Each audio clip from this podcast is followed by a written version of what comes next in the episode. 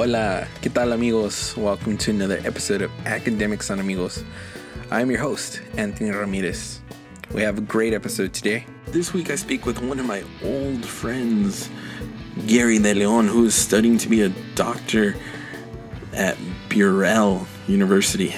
And um, this, just a quick prologue. This episode was recorded in August, so some of the references might reflect that.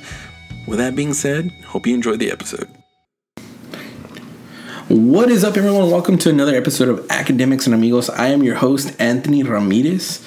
I am here for the first episode of season three, and uh, today I have my first in person guest. Oh yeah, Yeah, so you just heard his voice. That is Gary De Leon. He's a fourth year medical student at Burrell uh, College of Osteopathic Medicine.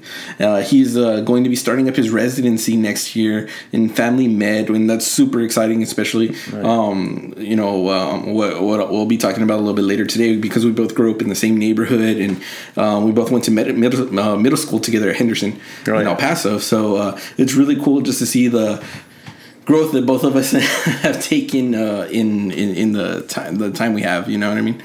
Um, so how are you doing, Gary? I'm doing good, man. Yeah. Thank you for having me on. This is exciting. For those of y'all that don't know, this is my buddy since we were younger. Yeah. And uh, I've been. Can I tell him our backstory? Go- go for it, go for it, go for okay, it. so this is kind of cool. Um, during your fourth year of medical school, you go and do these sub internships for programs to see if you like them and see if they like you. It's kind of like dating, and hopefully you don't mess it up. And if it's a program you really like, hopefully uh, they, they fall in love. So that's the idea. And I had a sub internship out here in College Station with Texas A&M's Family Medicine program, which has been wonderful. I'm in the last week, uh, so it's been four weeks of a lot of hard work, a lot of learning, and, and meeting some amazing, successful people. But on my way getting out here, I, I only knew one person in College Station. That was you. So, so I actually got out here, and I wrote to him because I was like, "Well, I don't know where I'm going to stay." and uh, I saw some Airbnbs, but um, I was like, if I know someone that's around the area, so I asked him, "Do you know anyone that has an extra room?" And he's been wonderful to have me here. We've had some awesome late night convos. We've had some way too much out to eat, but it's been full of memories and silly talks and just making new friends all over the place. He's introduced me to his coworkers, so I want to thank you. You're a beautiful man. You're a wonderful man, and I know they don't see us, but have my hands together, just saying thank you. And it's been a really good. Uh, last three and a half weeks, and we only got a few more days together. Yeah, we we got And then, uh, and then I'm going to run away to College Station every now and then to visit you. So that's how that goes. So hopefully one more year. Hopefully, one more year. Yep, Uh, exactly. So, um, but no, it's been it's been a blast having you here, um, staying with me for for this month. We like Gary mentioned, we've been going out to eat a lot. He's met a couple of my friends, and um, both of us are being safe with with COVID and everything. Even though we are going out to eat and stuff like that. Oh, yeah. um, we've been safe and and uh, taking care of ourselves, vaccinated, all that good stuff. Um, Mm-hmm. Which is another topic we will go be going over a little bit Definitely, later as yeah. well. Um, but yeah, it's been, it's been great. It's been fun. We've been having a lot of good uh, conversations, like you mentioned, and hopefully this is going to be another good conversation that we have here. Oh, for sure. Um, so um, I would like I have no idea what osteopathic medicine is. So can you uh, enlighten us and let us like uh, inform the audience like Oh, what is for- osteopathic medicine? For sure. So, um, osteopathic medicine, uh, first couple things is maybe you've gone to the doctor and you're not paying attention to the little letters that are next to it because now there's so many letters. There's PA for physician assistant, um, NP for nurse practitioner, and there's CRNA for certified uh, nurse anesthetist. And, and there's a whole bunch of letters, but every now and then, when you see next to a physician's name, you'll see MD or DO, and they're two different tracks. So, medical doctorate or doctor of osteopathic medicine the big overarching picture that I wish like was advertising that people understood is that they're essentially completely equivalents to practice any form of medicine that you want to practice. Um, our last dean of our medical school was a cardiovascular surgeon. Um, I know some DOs that I worked with this year that are orthopedic surgeons. Another one that was an orthopedic hand surgeon. Um, there's people that work within the surgical world, uh, family medicine, internal medicine, all the big things you think about with medicine, DOs are there too. In the old days, the idea was um, it, it, it was very few DOs compared to MDs, and it took a while to get to where we are now, where basically 25% of your graduating students are now becoming DOs. Mm-hmm. So with that said, I'm trying to say that because we we're a minority, but we're still a very very large minority. Mm. Um, in fact, over here at Texas A&M, I believe I don't I don't want to mess up the numbers, but in their class, at least in the intern class, there's 10 interns each year. So their family med program about 30 altogether because it's three years long. Uh, and I think they probably are about 40% DOs. I think their intern class may have been 50% this year. Oh wow. So what is it? What is an osteopathic doctor? The way it started off is it was kind of uh, there was a, a guy. His name was AT Still, and he was a doctor that essentially came up with some ideas and said, you know what, we can manipulate the body, and there's a lot of ways to heal the body uh, without having to use a whole bunch of medicines. So he learned that actually your body's full of a lot more reflexes that have to do with parasympathetic and sympathetic nervous systems. So for easy ideas, and if people who don't know uh, that are listening to this, it's the idea of the fight or flight system. Okay. Right? You see a tiger and you run and you start sweating and getting really nervous. Or on the other edge of it, uh, you crap your pants. So those are the two extremes in you're sleeping, right? So those are the two extremes of the system. The idea behind it is a lot of the ways that we work off infection, the ways that our body goes into all these stress responses has a lot to do with those systems. And what happens is they can become unbalanced and you can actually treat them to help out. There's tons of studies on it uh, that have been produced in major medical journals. For example, uh, if we're talking about little kids that have um, otitis media, which is just an ear infection. Ear infections happen a lot because the development of, uh, and I know I'm, I'm rambling here, but I'm having fun It's, it's totally cool. and just interrupt and ask a question whenever you want. But like little kids, their their eustachian tubes are are basically flat. It's the same like like uh, they're they're horizontal. And when we get older, our face elongates, and, and that's why we don't get ear infections. Our eustachian tube is angled like uh, more more downwards towards the floor, like stairs, like. So there's simple massages that you do. Um, that actually can help to move those mucousy products so it doesn't stay at that flat line level and kids get less ear infections. And it doesn't mean that that MDs don't uh, do that. It's just they might not know the tricks. But we end up taking about in the first two years of med school, we take 200 extra hours of osteopathic manipulative medicine. There's other things it treats as far as lymphatic movement. Um, of course, there's a lot of muscle tone and different things like that. We do learn some amazing muscle treatments. Um, neck issues, muscle strains, um, even like as simple as muscle cramps. Of course, we can treat that. But even within your body, with the intestines that we don't feel like we could manipulate, there's a lot of maneuvers that osteopathic manipulative medicine brings to practice. And in fact, we even did it with each other today when we were in training with the with uh, collaborations. So basically, we are MDs with an extra 200 hours of training in osteopathic manipulative medicine. That's fascinating. Like Yeah, really, it is. yeah. Like, um, and is this more a more modern form of um, uh, a, pro, a more modern approach, or is it like an older approach? What would you say? So, uh, God, I wish I had my years down. Uh, my my OMM teachers, my school would probably smack me in the face. but I think I think AT Still was in the early 1800s. Oh, okay. With his ideas, the first DO school is AT Still um, Osteopathic Medical School, which I think is with St. Louis. But there's a few places. They even have a dental school. It's AT wow. Still Dental School. Um, but basically, it started off kind of as as a separate medicine and then it merged on and, and now basically we're cleared to practice throughout many different countries and through all 50 states. Our license are equivalent we take uh, um, we can take the exact same board exams as mds and many of us do. Um, and uh, our we also have our own sets of board exams just because we have that manipulative medicine but i'm a really big big fan of manipulative medicine i use it on my parents i use it on my friends i'm surprised i didn't talk to you about it i should have done it while i was here for this time i'm just i, I feel horrible um, i think i've been working so much with the internship that i come home tired and, yeah, and uh, yeah, you, you come home. You do but I got you, man. I can do some cool back cracking and different stuffs. Uh, so if you want that, I can do that. But um, yeah, I really like the I DO could- I could have used that earlier in the summer. yeah, yeah. um, uh, we won't go into details why, but he knows. He knows. Yeah, it's, it's, one of our conversations that we've had. Um, but you know, It's uh, a, but it's a really neat practice. That's true. That's funny. Um, but uh, with with it, I think it's a really cool way of practice. And if you guys notice the letters a little bit later on next to your doctor's name, it may be DO, um, which is really neat. They they we sometimes have a different approach to a whole body. Medicine is kind of picked up in speed with treatment and what has to get done. So sometimes, sadly, some of those practices go out. Um, but they're still neat and they're still useful, and I like them a lot. That's super cool. Yeah. Um. So with all this being said, like.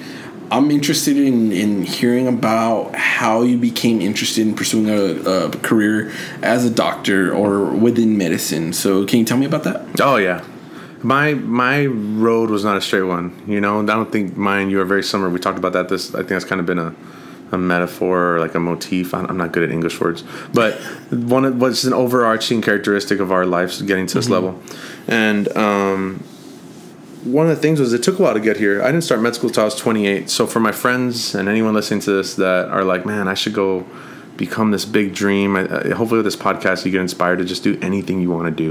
I did it really late in life. I was a high school teacher and a football coach for years, and um, I enjoyed it. I won teacher of the year. I got voted for big things like that. But my heart was always set on medicine. Uh, I grew up with a family, like many Latino families, I think yourself included, that had their grandparent at home. Yeah. Right. You had grand, you had your grandpa, and I had my grandpa at home. So, um, sadly, with, with part of our culture as well is, is healthcare related issues, and my grandfather was diabetic, and um, at a very young age, I went with him to a doctor. And one doctor, in fact, he's still my my doctor to this day, and my family's doctor. I'll say his name, Doctor Enriquez. He's amazing, um, in El Paso, Texas uh, he talked to us about taking care of my grandfather's blood sugars and insulin. Right. And he put it into something super interesting. And he kind of compared it to, you know, the idea is you have all this sugar outside the cells and it doesn't go into your cells, so you feel starved. And that's why uh, they get this tired look, and there's these different things that happen. You can have all the food in your system, it just doesn't go into your cells. And he explained that to us. And he took out a pen and he drew on an exam table uh, the paper not on the table, but you know, on the white paper, and he drew out little little uh, little houses, and then he said, "We need to give your grandpa the keys," and he was saying that the key was insulin. So he went over some number things, and I think when I think of family medicine, is also what drew me towards it, but just towards medicine in general. The, the idea of him saying like all these comparisons in the metaphor was eventually to get kids to understand we should take care of my grandfather's sugar and help out with the insulin as well. And at that young age, it was fun. It got me like super excited about science because I was like, whoa, like I knew something that all my friends didn't know about. Like we all knew about cells and we knew that there was plant cells and animal cells and, and, uh, we learned about the history and different things, but whenever you're the kid that knew extra, it felt really fun. Yeah. So I kind of had this dream of chasing it and always doing it. And uh, I wanted to go into medicine for such a long time. And I think the area where we're from, and I think we're talking about this later, but sometimes we don't have that exposure of how to get to those, to those levels. I was a straight A student. I did really good in school, but I didn't know how to apply to medical school, Right. which which kept me kind of out forever for a good amount of time. And I don't I don't regret it. I was a teacher and I helped motivate some kids. I have a student that's essentially almost done with dental school Oh wow! at the same crazy. time where I'm in medical school. So I'm like, hey, I'm, I'm not saying I inspired them, but I showed them chemistry a little bit when I taught. But yeah, um, at the end of the day, teaching was amazing. I had great students, and I still check in with them, and uh, I have some amazing stories with that. But that dream never left. And uh, when I finally had a chance, I went from being a varsity football coach at a great program with amazing, great friends that I still text to this day that are football coaches. Um, it was really, really hard to leave, but I said, you know what, I'm gonna try and go to medical school. So at 28 years old, I left, making good money as a Texas high school varsity football coach and science teacher. And I said, okay, I'm going from this paycheck to absolutely nothing, and I'm going to medical school. And I did it. And it's been a great experience. I've made friends in the opposite side of the spectrum as far as like what I thought was more sports and, and, and that type of lifestyle to like some of the smartest people I've ever met and most amazing professors. And I don't regret it a single bit. Do I miss my days of teaching? Yeah. Do I miss my uh, my uh, football players? Of course. I still go to high school football games, and but um, it's been a dream come true, and I've got to do some amazing things. And it, it, I wouldn't have probably, sadly, this is a bad part of, of Facebook and face fake friendships, but I probably wouldn't have seen you if it wasn't for the sub And I would tell you, I've had a blast with you, and I consider you one of my best friends now, man. So Oh, I appreciate I've that. really, really enjoyed this. So medicine's been awesome. I, I feel completely blessed by it. because even when we were younger, like Yeah. like talking about our friendship too, like we we would hang out and we would talk Yeah. and stuff, but we were we were never like uh, the type of students or friends that would hang out like outside of school. yeah. But um, this is like the first time that you and I have really like bonded Oh, and yeah. really gotten to know each other really well. And yeah, like I, we've gotten really close, and I, I consider you one of my closest and best friends too. Thanks, man. And um, I, I remember, and we've been having conversations too about our families and, and things like that along the way, and um, and, and our trajectory because both of us. Um, what I found so interesting about what you just mentioned too, um, and to kind of connect it to our next question, is um, how your grandfather had a big influence on what Oh, you yeah. later are now doing in life and it's it's ironic because i feel like my grandpa had a huge influence on oh. what Oh. i'm doing today because both my grandfather and my mom taught me the value of education Oh, yeah. and they were educators and all that and i never in my life i've mentioned it so many times throughout this podcast that Mm-hmm. i never expected to be ever go into the education route Yeah, man, you're gonna be a PhD. you're a bad dude. it's getting there. It's getting Yeah. there. Um, but but uh, you know, uh, I appreciate that. Um, but uh, you know, I never thought I was gonna do that, and all of a sudden, I'm going for a master's. Now I'm going for this PhD, working on a dissertation, and it's just like, oh my gosh, you know. But I look back and I reflect, and I think of my grandpa, you know, and I think about him and the types of impact that he had on so many people as an educator Right. and the type of mentor he was for so many. And I reflect on that and I think oh my gosh like I want to be so much like my grandfather. Like my I God, really yeah. do. And like hearing your story about how you, how your grandfather's um, uh, diabetic um, situation kind of influenced you to want to pursue this it was just Mm-hmm. Oh, yeah. like it, it kind of hit home for me too because I was just like you know and, and you know my grandfather didn't have diabetes but um his his connection to education led me to you Oh, know yeah. eventually want to pursue this you know too um even though i always tell people i wanted to be the an animator but you know life takes a different way you know It and. I, I, it's interesting too that that um you started one way and then you know i also started one way and then our trajectory totally Oh, took yeah. a different route but i think what, what's cool about your trajectory is that you had that dream in mind all along you know you had that dream all along and you you know you kept pushing for it and pushing for it and i just think that's amazing that's all that's super inspiring dude Thanks, man. And and the and it is true. Like our, you know, our families influence so much in our life, and the more and more I'm in medicine, the more I learn it. Mm-hmm. Um, when it comes to even just illnesses, and I mean obesity, diabetes, different things like that, our our, our families show us that. But they really do. And my grandfather has some of my best memories from sports and athletics because he was a boxer and a welder and very tough man. Even even in his disease process was very tough. And I have favorite memories from that, and then I have the worst memories of what diabetes can do to people. Yeah. And I think that was also part of my motivation. Like I wanted to be able to be part of that. But yeah, uh, I, the stories you told me about your grandfather, and it, it sounds it sounds very similar to mine, and uh, it, they've they've been huge, huge blessings, which I'm completely thankful for. absolutely. And uh, just to bounce back to that idea of the motivation, I think one of my things with being a teacher, and then now that I'm in medical school and I've done a lot of projects on it, is just to finding those routes to finding students, and not just students that are motivated, any students at all. But I try to make sure that if they have questions about how to follow this route, they don't have to wait till they were 28 like I did. Because I really didn't know. And I had an amazing upbringing. My dad was a teacher, he was a football coach for years. Um, my mom got all the way through college and uh, decided to fall in love and get married. So I had the best tutors at home at all times. Um, but she was a stay at home mom. She had businesses and did things, but we had a nice upbringing. And then my grandpa was there. And, um, but I didn't know. I had nobody in my family that was doctors, and it's funny because even being out here at Texas A and M, a lot of people are saying, "Oh, my dad's a doctor," and this person, my aunt, is a doctor, and I'm like, "Man, I never had one." Yeah. The the closest relationship I had, and even my uh, letter of recommendation for medical school is Dr. Enriquez, and he would take time to. Uh, uh, to go over things, he would tell me about everything. He would tell me about his career, his medical school, and I just always got excited. It was funny because people used to hate going to the doctor, mm-hmm. right? Kids hate it. You get shots. The guy comes in in a big white coat and he's scary and he has a deep voice and their hands are cold and they they smell like alcohol and you don't want to deal with it. but I loved it. I was always excited to go back and learn something. And I feel like I probably talked to him so much that he probably had to run out of the room and be late with the next patient. But I think part of what my kind of part of the mission I've done in medical school is to say, let me find students that are interested in these routes and I talk to them about what the process is and I'd be very real about what they need to do because uh, and I've done this at my I've talked to my dad's school I've talked to my sister's school which is pre- very much Latino. Probably a lot similar to what I grew up in with a lot of families that work, but probably not at the doctorate level.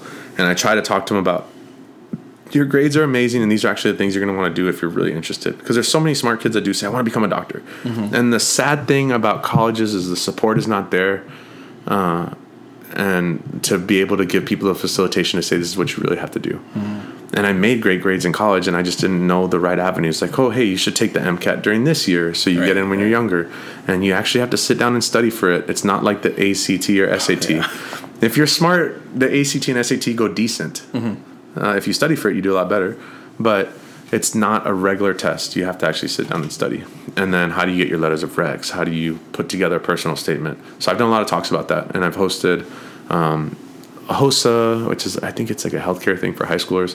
I've talked to them several times. I brought other medical students in, and that's just kind of my goal too. So I'm trying to leave a trail, and it's not even about just. Uh, uh, Latinos becoming doctors. It's about anyone that wants to do it that's a younger age that might not have the access and I pray and hope that even as I become a doctor, I still have time to do that. I think that's awesome. Like I, I love how you're intersecting both of the careers that you've had. Oh yeah, and are um, you know intersecting them into ways that help the community, mm-hmm. and um, you know that's something that's big for me too. I want to help the community and help students, and I think that's one of the cool parts about um, education and oh, yeah. the fact that you're sharing this knowledge with others too. And, and that's fantastic.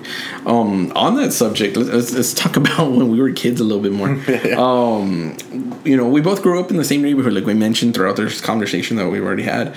Um, and when you look back to where you came from and where we grew up, um, what does it mean to you getting this type of education and, and wanting to become a doctor? I think you kind of hit on it a bit yeah. with with helping students and stuff like that. But I mean, tell yeah. more. No, that that's that's true. And let me just say from your comment earlier, it's not that I didn't want to hang out. My parents kept me home a lot when I was little. no, and, I mean, and uh, you, you were on the other side of, of the of the delta. Yeah, oh yeah, you're oh, far yeah, away, yeah, so that yeah. But I, I didn't really hang out with everybody. But um, Okay, so how how did I feel? I'm sorry. I want to say that because there's gonna be like this guy's a jerk. No, no, no, no, no, no, no, no. Okay, but um, like so how do I feel doing doing this and being from the area we're from? It's it's awesome. I think there's, I think we talked about this before, and this is hard because mm-hmm. you never want to go back and and, uh, and be not humble. Mm-hmm. My background on my phone is work hard. Uh, what is it? It, it says uh, stay humble, hustle hard, yeah. and and uh, no matter where I go sometimes I don't even like to mention them in medical school. It's kind of a weird feeling sometimes. Um, I know doctors that don't tell people they're doctors; they just say they work for the hospital. Mm-hmm. You want to be humble about it. And a lot of people get different ideas. I mean, and and, uh, and you just want to be a regular human. And uh, but with that being said, I'm I'm proud of it. My parents worked really hard to get me here. Mm-hmm. Uh, there was a lot of people that are behind it, and I think you know there's that old saying i don't know the whole thing but it's basically like it takes a village right oh yeah, yeah, and it completely took that to get me into medical school to even put the down payment to get me into medical school took like three different people because it was so much money um, but when i look back at it i'm just very i'm very humble about it it's it's a lot of work uh, i think you've seen the hours i work when i'm here and uh, and when people say, "Oh, I was in a lot of hours," I don't try to talk about it. Usually, I'm just like, "Yeah, we work hard." Yeah. But it's the most important thing in, in people's lives. It's their health. Uh, it's the one thing that no matter how much money or anything you have, you, it's it's your most valuable treasure. I feel like, but I'm I'm proud of it. I've seen other people that have had some success stories, but we don't come from the area where everyone goes to college. Mm-hmm. Um, I think out of my best friends, they, they did it uh, out of from where we're from that I grew up with. I think. Uh, I think one has a college degree, another one has associates, and he's doing amazing. But uh, yeah, it, it's it's it feels good, but it also we talked about this earlier before during the week. It feels like there's a weight on your shoulders. Yeah, and there's a lot of stress with that, and I've seen yeah. that, and I've I've heard that with some of my African American friends that are in medical school, and Latinos say it too. Like, man, there's a lot of pressure because I can't fail out of this, mm-hmm. and people do fail out of medical school. They, they do, and sadly, they stay in debt from it, and you just feel like you have to work hard. But the other side of that, there's a development, and uh, uh, I'm sure people are listening to this have heard this, but you get a little bit of imposter syndrome. Right. Like, did I get here because? Did I get here? Am I good enough to be alongside all these amazing people?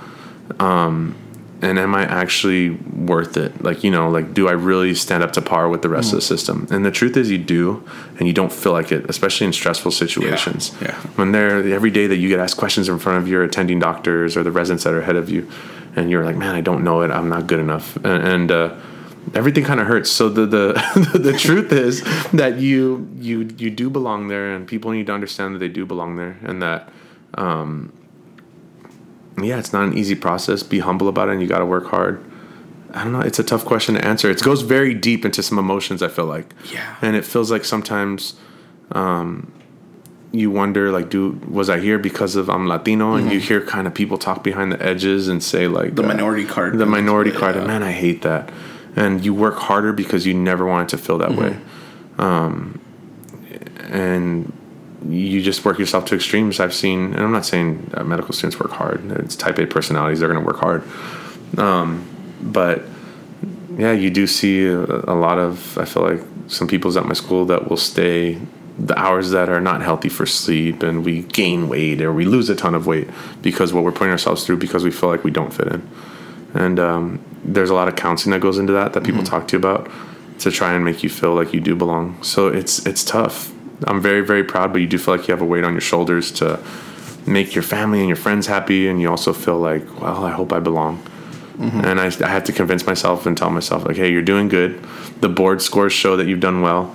And keep on trucking along. You're right along where you need to be with everybody else. Sometimes you're ahead, sometimes you're behind, but overall, with the even average out, you're doing a good job. Yeah, I, I feel. I don't know if you feel that as well. No, no, no. I was yeah. about to say like I literally feel like that on so many levels. Like the imposter syndrome. I've talked mm-hmm. a lot about. Um, you know, I I feel that a lot of times. Um, uh, even at this point right now, I'm just like, oh my gosh, you know, like I'm. I guess that the, I guess I can see the light at the tunnel. Like yeah, I, I, I'll i can too, and I still feel it to this day. Yeah, some of those senses of imposter syndrome. It's yeah, yeah, and I think another thing that that hits me too is that with the work that I do, always, always, I've I've told people too that that because I'm studying comic books and popular culture and things like that that I always feel that people don't take that seriously. You know what I mean? I think that's the most, and, and I'll say this: I, I feel like there's so many things that are so important. Just being in healthcare, mm-hmm because portrayal and feelings go a lot into someone's psyche and mm-hmm. health. Yeah.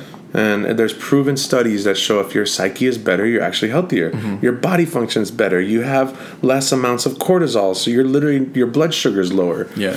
And uh, the way we're portrayed within comic books, movies, media is very, very influential on how you grow up. And I, that's why I also get motivated to go back to these schools, to go back to these areas, and be like, yeah, you can do it. Yeah and and that's that's the motivation and still try to be humble about it but tom hey let's move our butts let's be the next yeah. ones too you know and and another thing that you mentioned too that i, I totally relate with and it's a conversation we had um, separately um, is uh, the village the t- having oh, a village yeah. with you yeah like that's that's something that i always carry with me too is mm-hmm. like um it's I, I don't know if it's our upbringing i don't know if it's where we're from or what but it's super important like to me that's super important that we we remember all those who have helped us along this way oh, because yeah. you know i yesterday I, I posted up a picture about um so spoilers this is pre-recorded.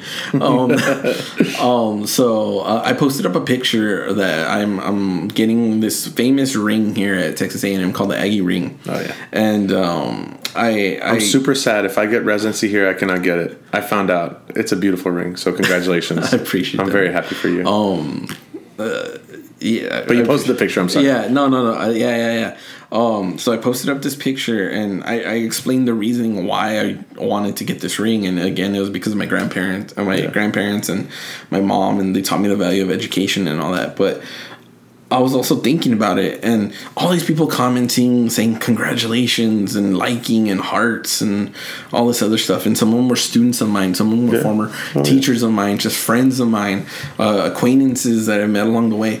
But each and every one of those individuals that thanked me, congratulated me, put likes, hearts, those little care hug symbols oh, or yeah, whatever. Each and every one of them have had a part to play in Oh, yeah. the book of Anthony. Yeah. you know what Yeah. I mean? That sounds like a biblical thing. the book of Anthony. We shall worship. no, no, no, no, no, no, no, no. No worshiping, please. Imposter syndrome. Am I a god? Should I belong here? Oh, but terrible. but yeah, each person has had a part to play within my life, you know, and and I know this is a conversation that we had too. That each person that that has has whether it's a positive or negative experience that they've had an impact, and those experiences have helped us grow as individuals in order to become who we are today, Oh, yeah. and that that helps us and reminds us to stay humble too you know? Mm-hmm. because we gotta you gotta remember that we're not in this alone either you know? Even though like I I don't know if med school's like this um but a phd program is lonely. It can be very Yeah, lonely. it can be. yeah.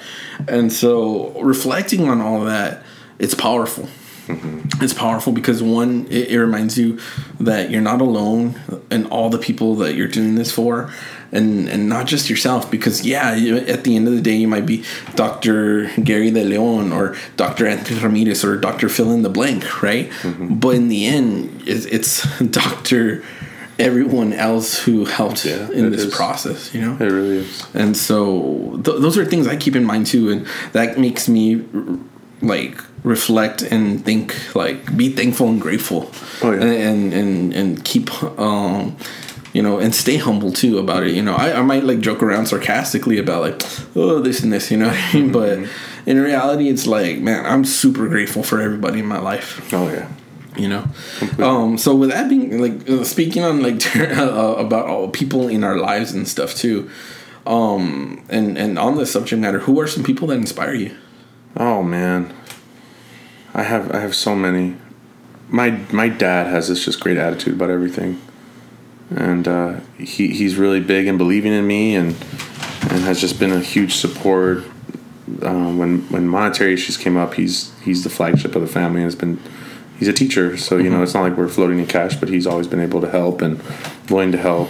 And my mom too has been amazing and supporting the dream. So the family is just it's just huge my mom is always like, "You can do it. You can do it." When I'm tired, and when you're angry and you don't want to study, but you know you have to, she's like, "Well, come on, Mama, let's get up."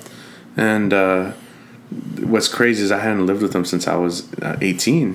I mean, I would come back for summers and college summers and different things, but basically after I graduated, I became a teacher and um, did different things in between, and I was never home. And just so fortunately, during third year of medical school, um, our we have one hub out. We're in Las Cruces, which for people who are listening to this, it's right next to El Paso. It's a sister city, about forty five minutes away, and we have I think we have six hubs. We might have seven now. They're all over the place. Uh, Tucson, of course, Las Cruces, Albuquerque. Um, we have smaller ones in rural New Mexico. We have El Paso, and then we have one in Florida. Um, I should have chose Florida. No, I'm just yeah but they, they are right outside. Exactly, they're right outside Orlando, and they Oh, are on wow. a beach. Literally, the hospital I think is literally looking at it, at the ocean. But um, so I got El Paso, which was amazing, and I lived with my parents this year. And I'll tell you what, I don't think I've bought groceries, which is horrible. I've eaten like a king, and I've been so spoiled. I don't know how I'm going to do it when I get to residency to be like, I have to make an egg. Like, what is that? So they, they're just a huge support in, in every regard. My sister's amazing. I, I, I could talk about everybody. There's two people I would thank in particular. I- One of my best friends, Anthony Otto. Another Anthony. I guess I'm blessed with Anthony's. Uh, he was with me in Teach for America, and we were roommates. Yeah, yeah. And um, a couple years later, I was his best man. But right after Teach for America, he went into medical school, and he's an attending um, pediatric physician now. So he's a pediatrician. And he never gave up on me. He was like, "Come on, man, you can do it. You can apply." And uh, he's done helped me with personal statements and and just always been there for me with questions and support and those days where you don't feel like you belong. And we talk about that imposter syndrome and different things. He's always been a shoulder lean on, no matter how busy his schedule. And the, the guy's one of the most busiest people I know. Um, I mean, he rounds at the hospital in the morning, goes to work, and then rounds at night. And uh, it's just a really hard worker and great man. So uh, he's huge in, in the process of just life in general and medical school. He's big. Um, the other one is there, there's a doctor. I'd actually I didn't mention this yet, I guess, but I did a post bac because I always wanted to go to medical school, and I did a post bac in Philadelphia. And when I was out there It was also a program for minority students. And um, so, yeah, I took the first year of medical school, essentially almost all the classes that first year medical students take.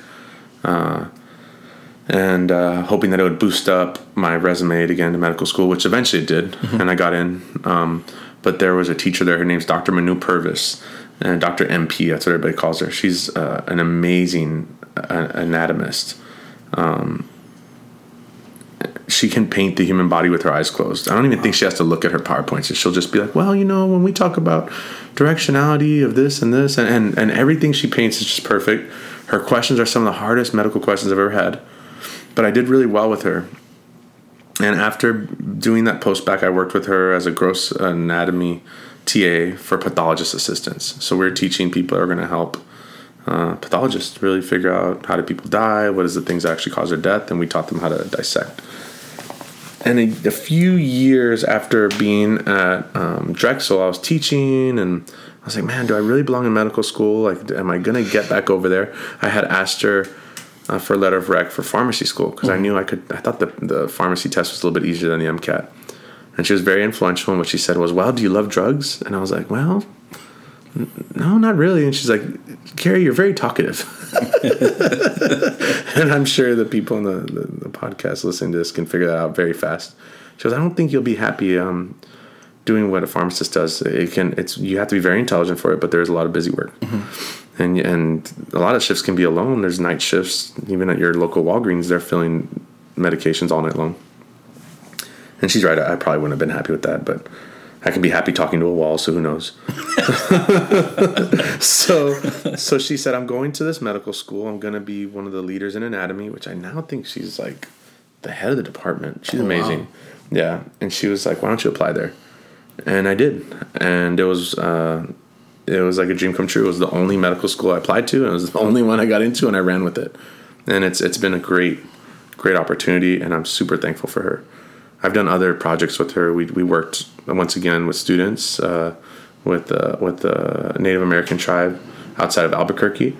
We worked with their students that were interested in healthcare, and we we went to visit them in their um, their uh, uh, tribal area. They allowed us to be there. They did some amazing things, cooked us a meal. We went to the river with them, and then we brought them from Albuquerque to Las Cruces. Mm-hmm. And we showed them the medical school, and we taught them how to suture and different things. And, and she let me kind of uh, have the reins with that and um, lead that program. So yeah, those those people, I could thank many more. Uh, and, but now I'll stop at those. but no, they've been good. they've been amazing. Those are definitely uh, and there's uh, millions in between. My girlfriend Priscilla has been amazing. She she's been really supportive. Um, a lot of friends and family, my football coaches. There's there's a lot of good people. I would think you for letting me hang out for the month. so yeah, man, it takes a whole village. Uh, the Book of Gary. The Book of Gary. now worship. No, I'm just kidding. oh, hail Gary. That's terrible. Oh, I love it. I love it. Uh, that's funny. Um, that's a South Park reference for y'all that are. We talked about that episode earlier. Yeah, uh, which is a terrible episode. This is bad. Oh my gosh. we got to South Park. That's funny. Yeah, yeah. Um, so uh, let's, let's talk about something that's uh, that's super relevant to us and um, that everyone it's it's on their minds and and as as a doctor in the making, yeah. I think this is something that, that you you we we talk about every day because you, you mentioned it to me too that you're like well I had to do I help this patient COVID free everything like that so. Um, what are your thoughts on the COVID vaccine debate and um, from what you've learned, what can you tell us about the vaccine for those people who are kind of on the fence about yeah, it? Yeah, I think number one, it's it's people need to be vaccinated. I'm not saying everyone. There's mm-hmm. a really really bad thought process behind that because not everyone can get vaccinated. Uh-huh. Elderly that are immunocompromised cannot be right, cannot be vaccinated. Right. Um, there's some people that even if they're vaccinated, it's still not going to help a lot because they're on drugs that don't allow them to build immunity. Mm-hmm. So not everyone needs to be vaccinated, but everyone that can be vaccinated should be vaccinated is the correct way to put it. COVID is an ugly disease. Um, as much as they tried to keep medical students away from it, they couldn't. Mm-hmm. I've had friends that have gotten COVID. Um, I thank God, knock on wood, hope that's real wood, um, that that I didn't catch it this year. And I remember back in October when we had a huge spike. I was in the COVID unit, mm-hmm. and I didn't think too much of it because I did stay home a lot, and uh, I wore really good masks when I went to clinic. I wore N95s and I would examine patients that would later come back as positive tests, and I was like, oh man, maybe I caught it this time, and I never did. Thank God. Mm-hmm. Um, but I worked the COVID unit, and I I think it became more real to me because I kept on going like, well, maybe it's just older people, maybe it's diabetics, maybe it's people that are immunocompromised that are dying. And then I'm a I'm a bigger guy. I'm not tiny. And there was a guy that was very similar to me uh, that had uh, BMI, which is body mass index, so that means weight to height ratios, in a formula that was very similar to mine, almost like a point or two off. So mm-hmm. looked very similar to me. No other conditions, and uh, he was intubated and passed away around the same age as me. And I said, man, this is real, you know. And then the longer I was on my internal med rotation, I was like, man, we're really having these patients pass away. In fact, I was with a doctor, and he would. Most doctors in the hospital can have a board of anywhere from 10 to, depending on the hospital, 30 patients, 40 patients, whatever. Usually 25 is what you should be doing. Mm-hmm of his 25 patients during that time, he would get four or five that were non-COVID, and then the rest would all be COVID. So 20 people, mm-hmm. Um, whether or not they were intubated or not, but it was still full on. Everybody had COVID, and um, he was like, "Oh, I'm kind of stuck." He says, "What do we do?" He goes, "You know, I can give you these patients." And there was two medical students. Me, I was a third year, and there was a fourth year with me. And he said, "Well, I can give you guys patients." But you're only going to get like two each. It's not a great learning opportunity. And at first, he kind of let us leave early, and um, I didn't like that because I want to be learning. And he said, "What do you guys think about taking COVID patients?" And we were like, "Yeah, let's do it." And um, so he gave us patients, and he started off, and he just said, "Well, let's give you intubated where you can't go into the room." Mm-hmm. And uh, we had patients pass away uh, throughout that um, rotation, and COVID became very, very real to me mm-hmm. when I saw that. Um, so I think with what I've seen, with the death count that I've seen, with the with the calls that I've seen doctors have to make to family members, I think people should just get vaccinated. But I do understand that there's hesitancy. Mm-hmm. Uh, getting a vaccine that's brand new is scary. There's some people that don't even like getting the flu vaccine because right. the flu vaccine right. can cause Guillain-Barré, where you get these nerve issues and different things. Um, and I understand the hesitancy, and it's valid. I don't want people to go like, yeah, every doctor just says we should get it. No, it's valid. It's concerned because it's a very fast developed thing. But what people need to understand is it wasn't fast developed within one year. There's been mRNA vaccines that we've worked on, and I don't want to mess it up and say what the other ones are, but I, thought there was an Ebola one. I can't remember some other mRNAs. And yes, mRNA vaccines are a newer technology, but they're very well made. Mm-hmm. Um, and uh, I know there was hesitancy saying this is the first time we've really had mRNA vaccines, and the other ones are these protein capsules and different things, and you're going to get poisoned. And, but the truth is, we've used them before, but they've been used for big gun situations when you need it, uh, like Ebola. There was a horrible outbreak. Ebola had a, a, worse spread than COVID, and people that were around there died and got sick. Yeah. So they developed something in emergency. People that were in that area were willing to take that. The hard part is, is that we've heard people that have gotten sick, and we've seen people get really just be fine that have sniffles of COVID. But then we've seen the other end of the spectrum where you hear like, "Hey, I think I heard about somebody that got really sick," or and then the unlucky people have also said, well, I've had family members die, and they get vaccinated right away. And you don't want people to have family members die. So it's like, well, hey, if you can get a shot and it's free, it's like, hey, try it. A lot of the concerns are that, oh, it goes in my DNA. So let's talk about that. And just cut me off forever because I can go on this forever. No, no, no. Like, please. So, first off, uh, mRNA vaccines, if you just know about number one, replication cycles, translation, transcription, where things take place in the cell, it doesn't actually go in your DNA. Mm-hmm. The way that mRNA vaccines work is mRNA gets made into a protein. The protein that they use goes to the outside of our cells so we can use it to identify. Mm-hmm. So what that means is nowhere in there did did I say or does the drug work off of mRNA going backwards and making DNA. Mm-hmm. You would need a reverse transcriptase for that, like HIV. That's why HIV is kind of dangerous. It goes backwards and starts off as RNA, becomes DNA, and gets incorporated into your DNA. This doesn't do that. This creates, it goes mRNA, it trans tra- uh, it transcribes it, translates it to to proteins, and um, those are made into to parts of your cell that are going to be used for identification. After that's done, they're eaten up and they're destroyed. And then every time your cell divides, it stays on the outside. That's why you need boosters for it. So there, there's that thing. And I, I was I got sent an email. It was really really well made, and it was made out of the Mayo Clinic. And I think the doctor's name was Dr. Gregory Poland. And one of his things he said is that a lot of the issues right now is, of course, human behavior. Um, he called it culture, cultural narcissism, the me, not we, which I thought was amazing. I mean, yeah. And and uh, what he said, um, what he said was that really you have three decisions when it comes to the vaccine. Either you get the COVID infection, and maybe you fare well, maybe it fares really really poorly. You get the COVID vaccination, or you choose isolation. Those are your three things. Well, people aren't isolating, so unless they really are, which is good, and they don't want the vaccine, then fine, isolate and keep yourself safe from people, and also keep yourself safe so you don't spread it. Um, but you're either going to get it or you need to be vaccinated at the rate that we're going at, and uh, I think that's super important. And the data, there's huge, huge data that shows its support. Just for our age group, and I'm, I'm older, so for the 30 to 39 age group, um, for hospitalizations, you are two times as likely if you're unvaccinated to be hospitalized, and you are 10 times. I'm sorry, nope. For us, it is only it's still two times for hospitalizations, but it's four times as likely of death. So if you tell me that I'm four times more likely because I didn't get a shot in my arm, that that right there would change me to want to get it. But that's me. You don't have to do it. Yeah. By the time you get to let's say our parents' ages 50 to 64, if you are unvaccinated, you are six times more likely to get sick, and you are 95 more times likely to die. Oh man. And if you put it towards our great grandparents' age or grandparents, you are from 75 to 84, you are nine times more likely to be hospitalized and 230 times at risk of death.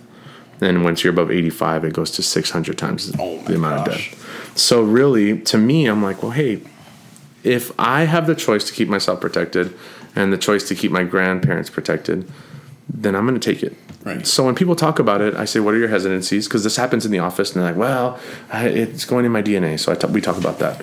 Well, I just don't know. The data shows this, and there are percentages, and you can look at how many cases of people got the nervous issues that we talk about, and they're very, very tiny. And I'm sure they're somewhere within this PowerPoint, and I could fish it out. But it's not. If it was a one percent chance, I'd say, "Oh heck no, I'm not taking that." That's one out of ninety nine. Like I'm going to know someone that gets a, a horrible a horrible course. But in all actuality, you're going to be way more likely to know people that got COVID and had some bad things happen. And what we're seeing, and I've seen it firsthand, and it's not people who are COVID positive, but it's the reactions of what happens after COVID. There's issues called long hauler syndrome. If you're a high school athlete and you get long haulers, it's going to be hard to run during football season. It's going to be hard to be in basketball or volleyball. Um, we're seeing people, young people that get um, inflammation around their heart, myocarditis, pericarditis. It's like to me, I wouldn't want any of those. They're painful. It hurts. Uh, they're they're not the craziest to treat, but why would you ever want those symptoms? Right. So to me, we talk about these things. Um, very safe in pregnancy. Uh, Johnson Johnson, I think, had six cases with pregnant women, but it was out of like uh, I think it was like a million people. So rightfully so, it got pulled, but it still wasn't the hugest amount. Um, but other than that, they've been safe in pregnancy. Now we're starting to see them safe up to 12 years old, as far as Moderna and Pfizer go.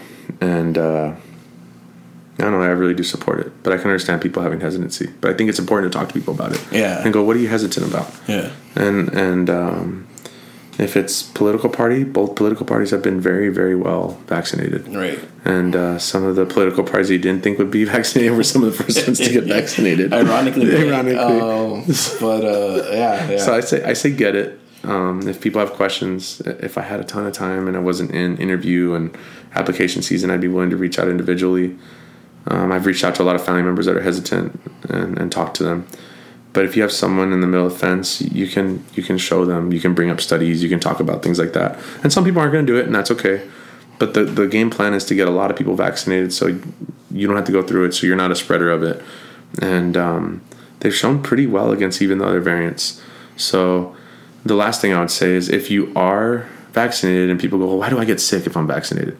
Well, because you can still get sick with the flu when you're vaccinated, but you might not have as big a reaction. Right. And that's the same thing when it comes to COVID. I'm sure I saw on Facebook people, and I loved it. Like people are sharing this picture that says person that's vaccinated with with COVID, and it shows their lungs pretty clear, no haziness, no really this this just effusions throughout the lungs or um, opacities. But on the other side, it shows people that are not vaccinated, and it's just a horrible clinical right. picture. Right. So you might get sick, you might get sniffles, you might get a cough, Um, you could still be hospitalized, yes, but for the most part, and even in the the PowerPoint I was looking at, there's been really hardly any deaths. At one point, when the first studies came out, it was like zero deaths. I don't know what the numbers are now. I should probably know that, but um, sticking the arm for me to be safer and to not give it to other patients, give it to my older patients that are more susceptible, give it to my immunocompromised patients that are more susceptible, I'll take it. And I was one of the first ones in line, so I'm a little bit biased, but I do advise patients to take the vaccine. Well, there you go, folks. Uh, Yeah. I mean, Yeah, sorry. Long-winded, but it's no, so impor- it's so It- important. It, it's exactly like you said. It's so important that people get this information, and you know, it's something that you've been studying personally and um, have learned about. So I thought, you know, it'd be important to discuss. You know, Oh, of course. Um, so on a final note, do you want to give any other shout outs to anybody? Do you, is there anything that you want to um, plug, promote, or plug promote. I wish I had businesses. I have none. but but no. Um, just uh, just uh, thank you to Texas A&M family for letting me be out here for rotation. Thank you to you for being so hospitable and having fun with me, and, and to everyone that's been so supportive. This is a real. I've never been on a podcast, so this is really big. This is cool. And uh, even if it's just us two that listen to it, I'll be so excited to listen to it there'll be some more. I, I yeah, guarantee. yeah, but um, but it was it was exciting, and um, shout outs to my medical school, my buddies that are all doing their applications, and to your friends that I've met out here that are doing the PhD programs and everything. Uh, best of luck to everyone, and it's been good, man. Yeah, it's been fun, so I appreciate it, I, and uh, thank you. No, thank you for being a guest on Academics and Amigos, Gary. Yeah, for sure. My man. That was a fist bump if you couldn't hear it. Thank you again to Gary De Leon for being a guest on this week's Academics and Amigos. Gary, you're an amazing person and a fantastic roommate. Just wanted to let you know. For more on Academics and Amigos, be sure to follow us and check out our new website at www.academicsamigos.com. There you can check out past episodes and current episodes as well. And be sure to follow us on all our social media platforms. We're on Twitter, Instagram, and Facebook. This episode was hosted, produced by Anthony Ramirez. Until next time, my friends, hasta luego, be cool, stay awesome.